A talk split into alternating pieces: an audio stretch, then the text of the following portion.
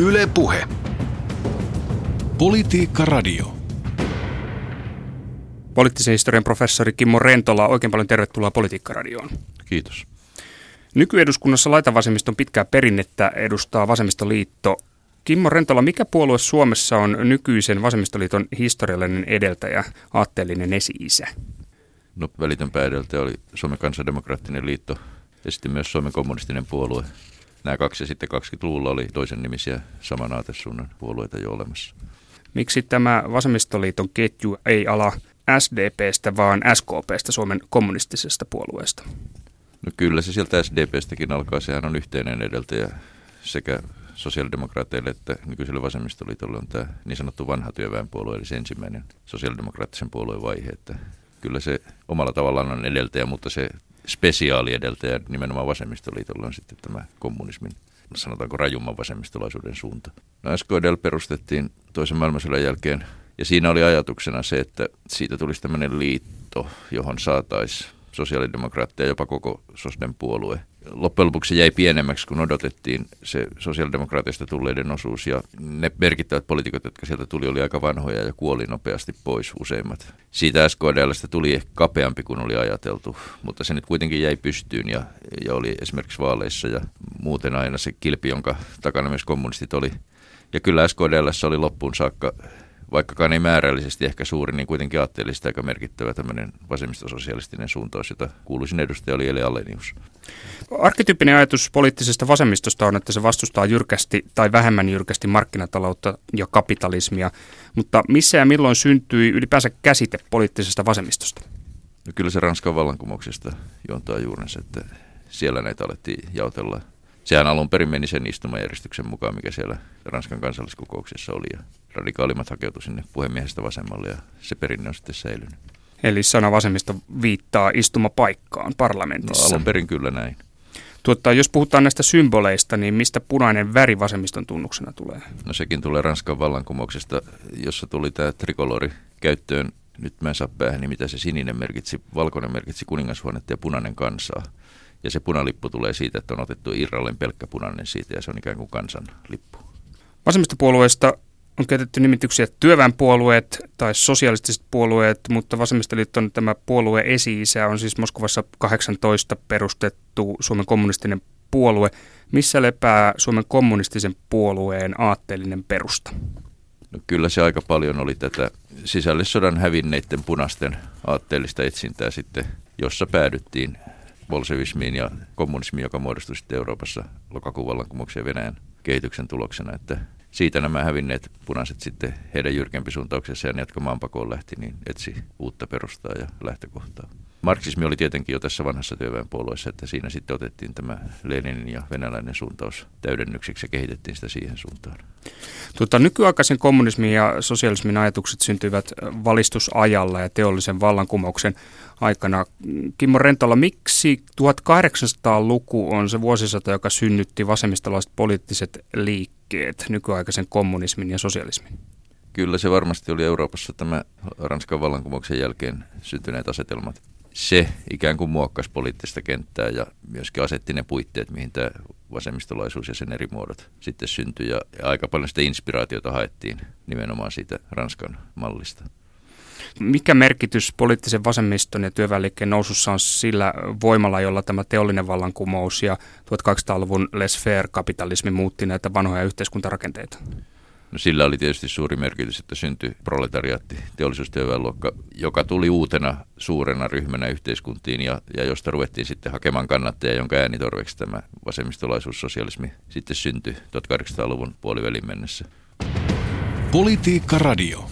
Otetaan näistä 1800-luvun sosialistisista ja kommunistisista suuntauksista käsittelyyn marksismi, saksalaisen Karl Marxin kirjoituksiin pohjautuva sosialistinen oppijärjestelmä. Kimmo Rentala, minkälainen kokonaisuus tämä on? Marksismi on erittäin laaja kokonaisuus. Marx alun perin oli aika lailla filosofi ja meni sitten siinä 1840-luvun kehityksessä aika paljon politiikan suuntaan näin filosofiset ajatuksensa ja sitten taloustieteilijäksi myöhemmin koitti taloudesta löytää ne ajatuksensa perustat 1848 vallankumouksesta eteenpäin. Et se oli melko mutkikas ja, ja suuri kokonaisuus ja, ja loppujen lopuksi siinä ehkä päällimmäiseksi jäi tämä taloustieteellinen puoli, Marksin pääteos pääoma, 1867, jossa koitettiin luokkajaolla ja kapitalistisen talouden erilaisilla mekanismeilla selittää siihen asti sitä kehitystä ja pikkusen ennakoida tulevaisuuttakin.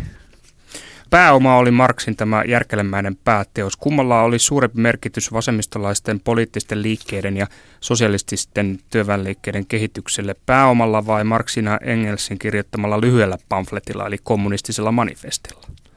No pääomaa loppujen lopuksi aika harva luki. Pääoma oli ehkä semmoinen aatteellinen kivijalka siellä, mutta totta kai kommunistinen manifesti, jossa lyhyesti esitettiin nämä perusajatukset ja jolloin se taloustieteellinen puoli ei ollut vielä sillä tavalla hallitseva, vaan enemmän poliittinen puoli, niin onhan se paljon tenhoavampi kirjoitus ja, ja paljon luetumpi. Et siinä mielessä sillä oli paljon suurempi vaikutus, ketkä se tavoitti.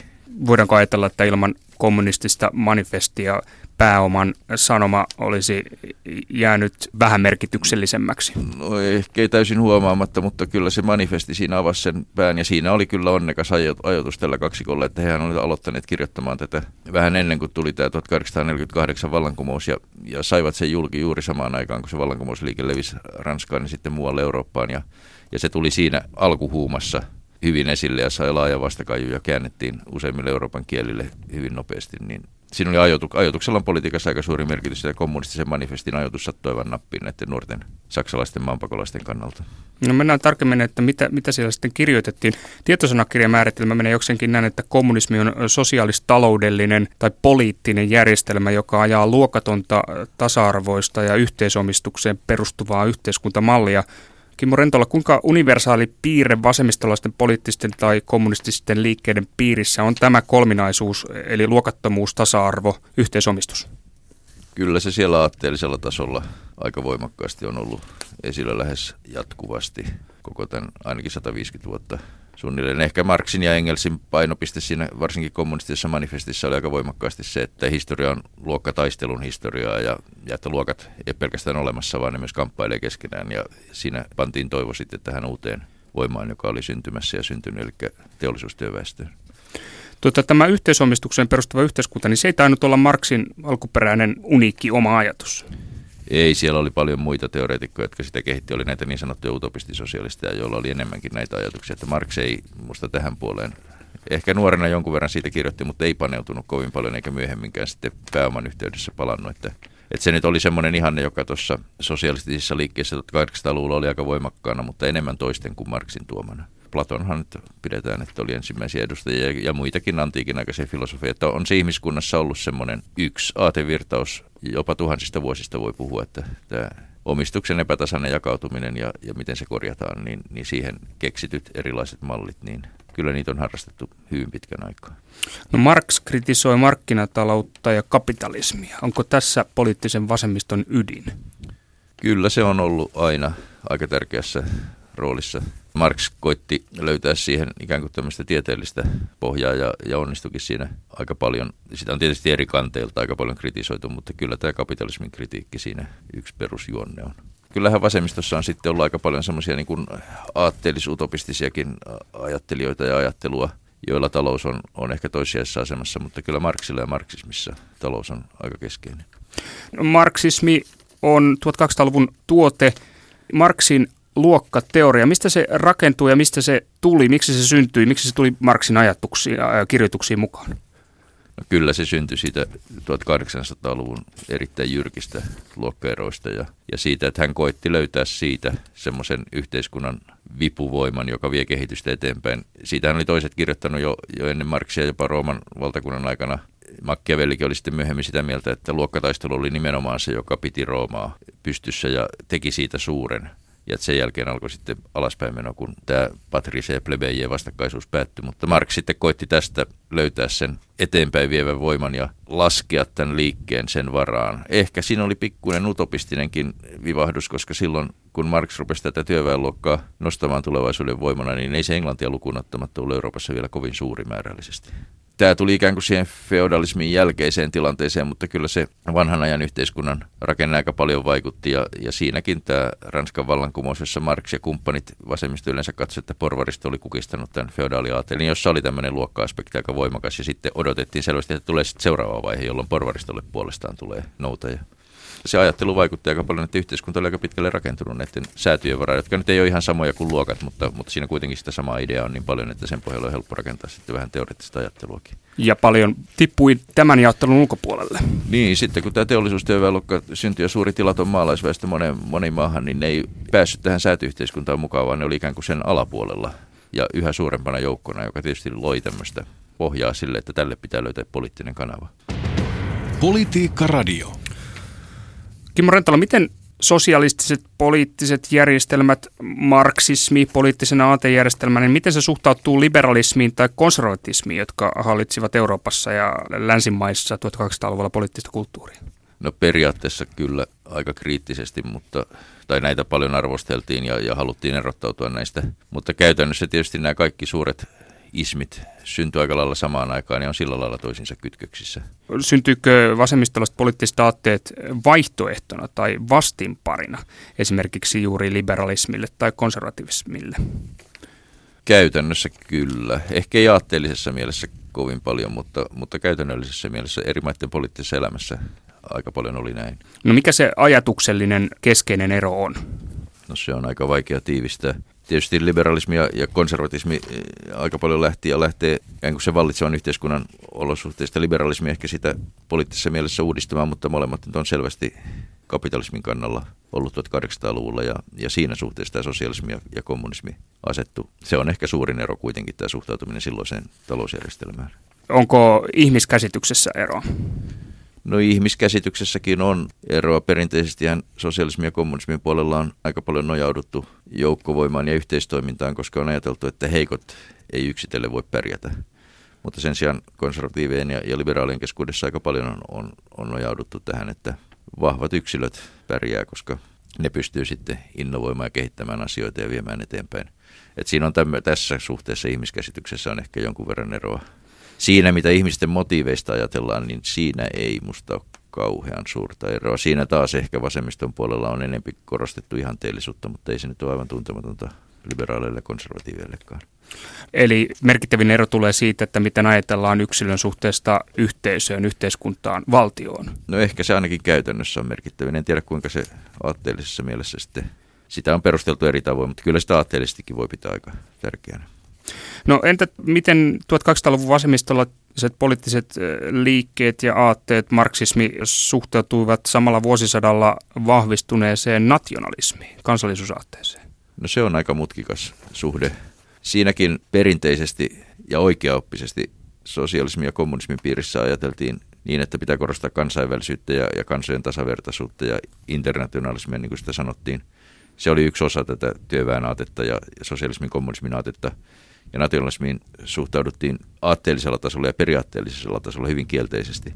Mutta käytännön elämässä sitten kuitenkin esimerkiksi eri maiden työväenliikkeet aika paljon omaksu kansallisia piirteitä ja kukin omaan nationalismiinsa jollain tavalla lomittu ne ajatukset, joka tuli sitten voimakkaasti näkyviin, kun ensimmäinen maailmansota syttyi. Yleisenä ihanteena oli ollut siihen saakka se, että, että jos uhkaa sota Euroopan valtojen välillä, niin työväenliike nousee vastarintaan ja estää sodan syttymisen, mutta käytännössä sitten kun tämä sota sata vuotta sitten syttyi, niin useimmissa maissa työväenpuolueet asettu kannattamaan omaa maata ja omaa hallitusta melko ongelmattomasti.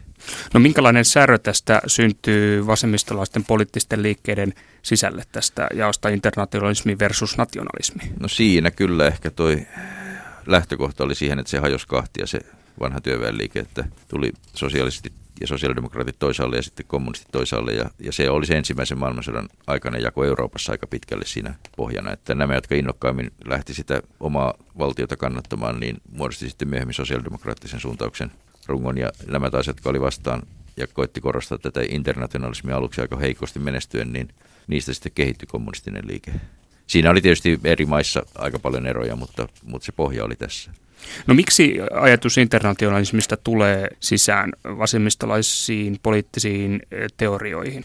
No se oli sitä 1800-luvun aateilmasta, että kyllä siinä ajateltiin ilman muuta niin, että heikkojen täytyy pitää yhtä, yhdessä maassa, mutta myöskin kansainvälisesti. Että se tulee tästä tasa-arvon ajatuksesta ja siitä, että kootaan näitä alistettuja ryhmiä yhteiskunnassa ja, ja koitetaan yhteistyöllä parantaa sitä asemaa, niin siitä se myöskin tulee. Sitten aika paljon siitä, että eri maissa oli, katsottiin, että porvaristo ja oikeisto koitti yllyttää näitä kansallisia ryhmiä toisiaan vastaan. ja sillä tavalla pitää omaa valtaansa voimassa, niin siihen vastapainoksi koitettiin korostaa tätä internationalismia. Tuota vasemmistolaisten poliittisten liikkeiden piirissä otettiin maalitauluksi myös imperialismi. Miksi Kimmo Rentola usein jopa 2000-luvulla saatetaan puhua imperialismin vastustamisesta, vaikka eurooppalaisten merimahtien Iso-Britannian, Ranskan, myöhemmin Saksan siirtomaavalta Afrikassa, Aasiassa, Amerikassa on purkautunut iät ja ajat sitten? Tämä imperialismin vastustaminen syntyi siinä 1800-luvun lopulla, kun tuli nämä suuret siirtomaavaltaukset. Ja, ja se tietysti nähtiin sosialismin ja, ja kommunismin piirissä, että se oli osa tätä kapitalistista maailmanjärjestystä ja se pitää saada tavalla tai toisella kumottua se, että se nyt on näin pitkään elänyt ja jatkunut tämä imperialismin vastustus, niin se nyt tulee aika paljon, vaikka tämä siirtomaat ja siirtomaajärjestelmät ja siirtomaavallat on aikaa sitten murtunut, niin aika paljonhan siinä on ollut sellaista teoriaa ja, ja ajatusta, että ne sen aikaiset rakenteet ja, ja taloudelliset riippuvuudet on kuitenkin eri muodoissa säilynyt ja, ja sitä koitetaan vastustaa. Se pitää tietysti jossain määrin paikkaansa, mutta onhan myös erilaista kehitystä tapahtunut ja aika paljon uuttakin tullut siihen vanhaan siirtoma-aikaiseen järjestelmään verrattuna, että ei se nyt ihan yksi yhteen mene, mutta politiikassa on aika paljon niin, että tämmöiset aatteelliset perinteet ja otsikot ja, ja nimitykset, joita käytetään, niin ne voi elää aika paljon pitempäänkin kuin mitä se aktuaalinen yhteiskunta oikeastaan sallisi. Politiikka Radio. Demokratia-käsitys, käsitys kansanvallasta. Minkälainen käsitys kytkeytyy marksilaiseen sosialistiseen teoriaan? No siitä että esimerkiksi Marx ei kovin paljon kirjoittanut, ja Marxia ei musta noin vaalit kauheasti, ja sen tapainen demokratia kiinnostanut. Että hän kyllä kannatti tämmöistä ikään kuin kansalaisten demokratiaa ja välitöntä päättämistä ja, ja tämän tapaisia juttuja, mutta käytännössä sitten poliittiset järjestelmät meni pääosin ehkä liberaalien vaikutuksesta siihen suuntaan, että vaalit sai keskeisen merkityksen ja niihin ryhdyttiin sitten eh, sosialistien taholta 1800-luvulla osallistumaan ja ruvettiin menestymään aika hyvin, varsinkin Saksassa tuli menestystä, niin kyllä siitä sitten omaksuttiin aika paljon ajatuksia myöskin tähän teoreettiseen ajatteluun, että korostettiin sitä demokratian tärkeyttä ja nähtiin se semmoisena väylänä päästä eteenpäin ja, ja uudistamaan sitä yhteiskuntaa. No minkälainen vaikutus tästä leviää vasemmistolaisiin poliittisiin ajatuksiin? No siinä nyt ehkä on niin, että ne, jotka on korostanut enemmän tätä demokratiaa ja vaaleja, niin nämä, se on kyllä ehkä ollut sosiaalidemokraattiselle liikkeelle vähän tyypillisempää, että sitten tämä radikaalimpi suuntaus, joka, joka sen sisällä kehitti ja sitten myöhemmin erkani kommunismiksi, niin siellä ehkä vaaleilla ei ollut samanlaista teoreettista arvostusta kuin sosiaalidemokraattisessa puolueessa. Eli vasemmistoliiton aatteellisella esiisillä. Niin, Myö, käytännössä sitten myöhemmin kyllä sielläkin, mutta se kesti pitemmän aikaa. Että siinä aluksi irtauduttiin ja kritisoitiin sitä vaalijärjestelmää, joka oli muodostunut ja pidettiin, että siinä on aika paljon teatterin piirteitä ja, ja että todellisuudessa ne taloudelliset vallanpitäjät on kuitenkin vallassa. Kaikkia tämän tapaisia juttuja. Mutta kyllä sitten kun käytännössä osallistuttiin vaaleihin pitkän aikaa ja menestyttiin niissä ja ja saatiin erilaisia kannattajille tärkeitä tuloksia, niin kyllä se vaaleja korostava ja demokraattinen ajattelu aika lailla voimistui myöskin näissä vasemmistoliiton edeltäjäpuolueissa. Kyllä SKDLssä aika voimakkaasti lähdettiin vaalimenestyksestä ja sen tavoittelusta. No vallankumous, vallankumouksellisuus, poliittista vasemmistoa on aika vaikea ajatella ilman tätä ajatusta. No siinäkin on juurensa selvästi tuossa 1800-luvun tilanteessa ensin Ranskan vallankumouksessa ja sitten siinä, kun Marx ja Engels ja muut, jotka kehitti näitä ajatuksia, niin Pariisissahan ne lähinnä oli ja, ja Pariisin valossa kehitti ja siellä oli 1800-luvulla jatkuvasti, ei ihan tasaisin väliä jo, mutta aina kun painetta oli riittävästi, niin tuli tämmöisiä kaupunkivallankumouksia. 1830 vallankumous, 32 epäonnistunut, 48 suuri vallankumous, joka levisi ympäri Eurooppaa, 1270-71 ja Pariisin kommuuni, josta Marx oli erittäin kiinnostunut, että minkälainen siitä tuli, joka sitten aika lyhyessä ajassa kukistettiin siellä, mutta, mutta se oli se 1800-luvun ominainen tilanne ja varsinkin Pariisille ominainen tilanne, että siellä tuli tämmöisiä vallankumousliikkeitä ja siinä nähtiin sitten semmoinen kansanvoiman purkautuminen ja se uuden yhteiskunnan alkaminen ja, ja sen pohjalle ruvettiin sitten rakentamaan teoreettista ajattelua. Politiikka Radio. No vasemmistollisista poliittisista aatteista SKDLlle, suomalaisille kommunisteille, vasemmistoliiton edeltäjille tuiki tuttu oli marksismi-leninismi. No leninismissä ehkä, joka sitten venäläiset kehitti ja Lenin itse, siinä ehkä keskeisintä on se, että puolue on niin paljon suuremmassa asemassa kuin mitä se tuossa vanhassa työväenliikkeessä oli. Ja puolueen organisaatio ja semmoinen tietty tiukkuus, mikä siihen liittyy, että se organisaation täytyy olla toimintakykyinen ja kurinalainen ja, ja hyvin järjestäytynyt. Että se puolueteoria ehkä siinä Leninillä on ja leninismissä se, mikä erottaa sitä tästä vanhemmasta marksismista ja, ja vanhemmasta sosialismista. Niin kuin tämä venäläistä ajattelua, se, että leninismissä kommunistinen puolue nostetaan kaiken yläpuolella. No kyllä se leninististä tai venäläistä ajattelua tietysti jossain määrin ja venäläisen poliittisen todellisuuden synnyttämä, että Venäjällähän keisariaikana oli sellainen tilanne, että yleensä ei tämmöiset kumousliikkeet ollut laillisesti sallittuja, niin siinä sitten kehittyi tämmöisiä salaliittotyyppisiä puolueita, bolsevikkipuolue siinä joukossa. Ja sitä ruvettiin sitten myöskin teoreettisesti korostamaan, että se on ikään kuin se oikea tapa muuttaa yhteiskuntaa, että tehdään tämmöinen kurinalaisen ydinjoukon puolue, jonka varaan sitten kaikki rakennetaan. Että semmoinen ajattelu sieltä tuli ja se levisi ympäri Eurooppaa sen jälkeen, kun bolsevikit onnistuivat saamaan vallan Venäjällä. No minkälainen painos on sitten tämä stalinismi? Suomessakin puhuttiin stallareista. Keitä silloin tarkoitettiin? No stallarit on, on semmoinen 70-luvun lempinimi, jolla tarkoitettiin lähinnä näitä taistolaisia SKP-vähemmistöä siellä, että stalinismihan syntyi 20-luvulla. Stalin ei itse tietenkään hyväksynyt tällaista nimitystä, vaan vakuutti aina, että hän on oikeaoppinen leninisti. Mutta kyllähän stalinismia voi pitää semmoisena kommunismin yhtenä päähaarana, jossa voi sanoa, että vähän niin kuin perversillä tavalla kehittynä kommunismin huonoimmat piirteet voimakkaiksi, että puoluevalta käytännössä kehitettiin diktatuuriksi. Marksillahan oli sellainen ongelma, ja ehkä Leninilläkin, että ei ne tästä tulevaisuuden yhteiskunnasta kovin paljon kirjoittanut, että minkälainen se tulee sitten olemaan se sosialismi, kun se joskus saavutetaan. Ja stalinismi sitten tulkitsi sitä sillä tavalla, että tulee nämä viisivuotissuunnitelmat ja valtion kontrolli kaikissa asioissa, ja rakennettiin melko jäykkä ja melko byrokraattinen talousjärjestelmä, jota nyt en usko, että ainakaan Marx ehkä semmoista olisi tavoitellut, mutta hän ei kirjoittanut kovin paljon, eikä lähtenyt sille tielle, että olisi selvitellyt sitä tulevaisuutta. No, löytyykö Suomesta aitoa stalinismia? Kyllä Suomessa oli sitä paljonkin silloin SKPn piirissä 40-50-luvulla. Kyllä Suomessa stalinismi oli, oli ilman muuta aika selvä aatesuuntaus SKPn piirissä 70-luvulle saakka. Ja sitten nämä nuoret taistolaiset, jotka tuli vähän eri pohjalta 70-luvulla, niin nekin liittoutuivat tämän vanhojen niin sanottujen änkyröiden kanssa. Ja siitä tuli tämmöinen uusi virike vielä sinne. Jos katsotaan kommunististen liikkeiden johtajia, löytyy sellaisia herroja kuin Lenin, Stalin, Mao, Castro, Suomessa Ottoville Kuusinen. Liittyykö johtajakultti jollain elimellisellä tavalla sosialismiin tai kommunismiin, niiden aatetaustoihin? Sitä on aika paljon mietitty ja, ja se on aika merkillinen asia. Se aatteellisestihan se on aika paljon näitä sosialismin perusideoita ja kommunisminkin perusideoita vastaan, tämä johtajan palvonta, koska siinä on tasa-arvo kuitenkin niin keskeisessä asemassa aatteellisessa mielessä. Ja sitten kuitenkin kiistattomasti on tämmöistä johtajakulttia hyvin paljon esiintynyt kommunismin piirissä. En tiedä sitten, siinä on tietysti tuossa aatteessa on semmoinen tietty niin kuin auktoriteetti usko ja, ja usko johdattajaan, että alun perin siinä esimerkiksi Marx suhtautui kyllä vielä aika kielteisesti tämmöiseen, eikä, eikä tuntenut kiinnostusta millään tavalla kehittää tämmöistä kulttia itsensä ympärille, eikä Leninkään kovin kohtuuttomassa määrä, vaikka hänen kohdallaan sitä nyt enemmän alkoi esiintyä sitten, kun nämä oli päässyt valtaan. Mutta Stalin sen sitten kehitti huippuunsa ja Stalinin aikana ja sen mallin mukaisesti sitten monessa muussa paikassa ja muussa maassa kehitettiin samaa. Sitä on selitetty itämaisuudella, mutta ei se pelkästään siitä tule, että kyllä siinä kommunismin aatteessakin täytyy olla semmoisia auktoriteettia korostavia ja johtajavaltaan johtavia piirteitä, koska se on niin monessa paikassa ja niin voimakkaasti tullut käytännössä esiin, mutta sillä ei ole kestäviä aatteellisia perusteluja kyllä tässä kommunismin historiassa. Se on enemmän sitten käytännön paineessa tullut ja osittain myös sillä tavalla, kun kommunismille samoin kuin sosialismille on toisaalta ollut ominaista se, että on, on syntynyt erilaisia niin kuin kuppikuntia ja ryhmäkuntia aika paljon. Niin sitä johtajakulttia on aika paljon käytetty sitten siihen, että se vallassa oleva taho ja vallassa oleva suunta niin kuin vahvistaa sillä tavalla asemaansa, että, että se johtajan asema tehdään horjumattomaksi. Ja koitetaan sillä tavalla estää sitä kommunismille ominaista ryhmäkuntien syntymistä. Että semmoinen perusta siinä voi olla, mutta se ei ole varsinaisesti niin kuin mietitty aatetta, vaan semmoista ikään kuin käytännöllinen organisatorinen ratkaisu, jolla yritetään tukahduttaa tämä eri suuntiin vetäminen. Eli siitä syntyy poliittisella tasolla puhe maolaisuudesta, stalinismista, leninismistä. No näitä sitten johtajien nimen. Tietenkin marksismia jo käytettiin, mutta Marx itse käytti semmoisen puheenvuoron, että hän ei mikään marksisti ole, että hän on Marx. Politiikka Radio. Tuota, jos tarkastellaan suomalaista laitavasemmistoa, vasemmistoliiton edeltäjiä, niin mistä väestönosista yhteiskuntaluokista sen kannatus nousi tässä maassa Suomessa ja onko tässä eroa muuhun maailmaan?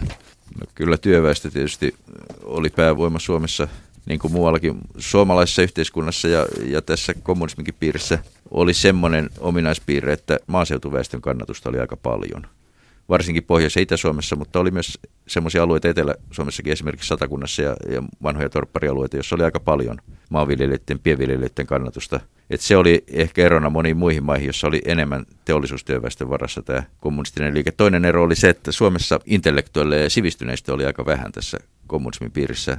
Ehkä osittain tuon sisällissodan seurauksena, että sitä ennen oli, oli jonkun verran enemmän siinä vanhassa työväenliikkeessä, mutta sisällissodan jälkeen jotenkin ne rajat paalutettiin sillä tavalla, että intellektuaalit jäi enimmäkseen sinne valkoiselle puolelle ja, ja oli hyvin pieniä ryhmiä ainoastaan tässä varsinkin kommunismin piirissä. Se tilanne sitten muuttui vasta tuossa 70-luvun alussa, jolloin tuli tätä uutta opiskelijavoimaa hyvin paljon, mutta siihen saakka suomalainen kommunismi oli hyvin paljon enemmän duunaripainotteinen kuin mitä se monissa muissa maissa. Intellektuaalehan on aika paljon mukana jossain isoissa kommunistipuolueissa, niin kuin Ranskassa ja Italiassa esimerkiksi. No jos katsotaan puolueiden kannatusta nyt, niin eduskunnassa vasemmiston kokonaiskannatus on ollut Suomessa pitkään laskeva. Onko tämä kehitys merkinnyt samalla myös politiikan vasemmalta laidalta löytyvien aatteiden ja ajatusten alamäkeen? No siinä mielessä kyllä, että aatteet on siellä suunnalla aika lailla laimentunut että ne ei ole enää sillä tavalla niin keskeisessä asemassa kuin mitä ne ehkä aikaisemmin oli. Aikaisemmin oli hyvin paljon tärkeämpää, että minkälaiset ohjelmat ja minkälaista aatetta noudatetaan. Nyt tuntuu siinä suhteessa olevan enemmän kirjoa ja niihin aatteisiin ei hirttäydytä sillä tavalla kuin aikaisemmin. Jos alun perin vasemmiston aatteellinen tunnusmerkki oli sosialismi, sen kannattaminen, niin miten on asianlaita nyt? Nyt se on selvästi väistynyt aika lailla. Tietysti toi itse, toi Neuvostoliitto ja se sosialismi, mitä yritettiin, niin joutui huonoon maineeseen ja sitten loppujen lopuksi kaatu koko systeemi, niin se on varmasti yksi päätekijä ollut siinä, että tätä sosialismia ei sillä tavalla korosteta kuin ennen. Totta kai nykyisessäkin vasemmistossa on aika paljon semmoista uudenlaisen yhteiskunnan kaipuuta ja ajatuksia siitä, mutta siitä ei ehkä niin mielellään käytetä sitä sosialismin otsikkoa, eikä sitä nähdä sillä tavalla ehkä systeeminä kuin mitä se nähtiin joskus aikaisemmin, vaan nähdään enemmän tämmöisenä verkostona ja, ja kehityksenä ja, ja tämän tapaisina asioina. Onko ajatukset kapitalismista markkinataloudesta menneet uusiksi vasemmiston piirissä? No siinä ehkä välillä näytti siltä, mutta nyt on aika paljon taas elpynyt tämä kapitalismin kritiikki. Ja nyt hämmästyttävästi Marx on elpynyt uudestaan sillä tavalla, että sehän Marxhan kuvasi ja kirjoitti enimmäkseen kapitalismista. Ja nyt kun on tämä kapitalismi jälleen tämmöisessä vaiheessa, jossa on nämä globaalitalous ja pääkilpailija sosialismi on poistunut kuvioista, niin, niin ne Marksin kuvaukset yllättäen löytääkin uutta kaikupohjaa ja tuntuu ajankohtaisilta, että niitä ruvettu paljon uudestaan lukemaan ja tulkitsemaan just siltä pohjalta, että Marx osoittaa, että se on aika hyvä nykyisenkin kapitalismin kuvaaja. Niin, siis onko mielestäsi esimerkiksi tämä 2000-luvulla koettu finanssikriisi, niin onko sillä ollut samankaltaisia vaikutuksia poliittisiin aatteisiin tai vasemmistossa, poliittisessa vasemmistossa kuin mitä teollisella vallankumouksella ja laissez kapitalismilla oli, oli 1800-luvulla? No ehkä ihan, ihan samantyyppisiä, mutta kyllä nyt se on huomattu, että Marksia pystyy käyttämään tämän nykyisen kapitalisminkin analyysiin aika paljon ja, ja voi olla, että siinä tulee sitten tämmöistä uutta aatteellista virtausta siltä pohjalta, että, että ruvetaan taas analysoimaan. Pikettin kirja esimerkiksi mun mielestä yksi esimerkki siitä, että, että tämmöistä uutta aatteellista ajankohtaisuutta voi löytyä näille aika vanhoille teorioille tässä uudessa globaalitalouden ja finanssikriisien ja finanssikapitalismin tilanteessa. Mm, Neuvostoliiton myötähän Marx kuopattiin. No sitä joo, ja, ja Marxin nimi tärveltyi aika lailla siinä Neuvostoliiton kokeilussa, että nyt se pystyy ehkä tulemaan uudella tavalla ajankohtaiseksi nimeksi. No nykyinen vasemmistoliitto sanoo olevansa punavihreä puolue. Kimmo Rentola, jos punavihreyttä raaputtaa, niin kuinka paljon alta paljastuu vanhaa kunnon sosialismia ja kuinka paljon jotain muuta? Kyllähän se punaisuus siellä varmasti dominoi, mutta ei se nyt täysin katteeton se punavihreyskään ole, että kyllä toi vihreän liikkeen nousu ja vihreiden ilmaantuminen poliittiselle kartalle, niin kyllä se on muuttanut sitä aatteellista asetelmaa aika paljon. Ja, ja semmoiset asiat on, on tullut tuossa vasemmistoliitossakin aika paljon tapetille, mitä edeltäjäpuolueessa ei sillä tavalla ollut ympäristöasiat ja ehkä naisten tasa-arvo on toisella tavalla siellä kuin mitä se aikaisemmin oli. Oli se nyt ei ole pelkkää vihreitten vaikutusta, mutta ehkä se vihreitten nousu ja tässä mielessä niin kuin toisenlainen asenne, seksuaalivähemmistöt, tämän tapaiset jutut, niin, jotka oli vanhemmalle edeltäjäpuolueilla aika vieraita, niin, niin ne on nyt ihan keskeisiä siellä tapetilla, että, ei se siinä mielessä se katteet on ole se punavihreys. Mutta totta kai se punaisuus on sen aatteen pääjuonne. Eli et pidä tätä pelkkänä politiikassa usein esiintyvänä tyypillisenä retorisena kikkana tätä punavihreyttä suhteessa vasemmistoliittoon? No ehkä se aluksi syntyy vähän semmoisena retorisena kikkana, mutta aika usein on niin, että jos joku nimi annetaan ja sitä ruvetaan käyttämään, niin sitten se jonkun verran kuitenkin tuottaa myös todellisuutta. Se rupeaa elämään omaa elämäänsä. Se rupeaa elämään omaa elämäänsä. Tässä punavihreydessä on selvästi käynyt vähän niin, että voi olla, että se syntyi kikkana. En tiedä kuka sen keksi, mutta nyt sillä on selvästi jonkun verran perustaa. Kimmo Rentola, minkälaista tulevaisuutta ennustat laita vasemmistolaisille ajatuksille, aatteille, poliittisille aatteille? 90-luvulla näytti aika paljon siltä, että vasemmistoliitto pikkuhiljaa hiipuu pois. Et vaikka se on uusi puolue ja lähti aika tuoreelta pohjalta, niin kannatus pieneni aika nopeasti verrattuna edeltäjäpuolueisiin, tai se pieneneminen on alkanut jo 80-luvulla SKDn vaalituloksissa, ja ajateltiin, että se jatkuu, kannattajat ikääntyy ja se pikkuhiljaa kuolee pois. Mutta nyt 2000-luvulla kuitenkin sinne on ilmestynyt aika paljon uutta nuorta kannattajakuntaa ja ikään kuin uudenlainen ilmapiiri ja, ja henki, että voi olla, että Suomessa kuitenkin on jonkunlainen tasku tämmöisellekin suuntaukselle, että ei sitä nyt nykytilanteessa ei pysty kovin nopeaa kuolemaa ainakaan ennustamaan. Poliittisen historian professori Kimmo Rentola, oikein paljon kiitoksia vierailusta Politiikka-radiossa. Kiitos. Yle Puhe. Politiikka Radio.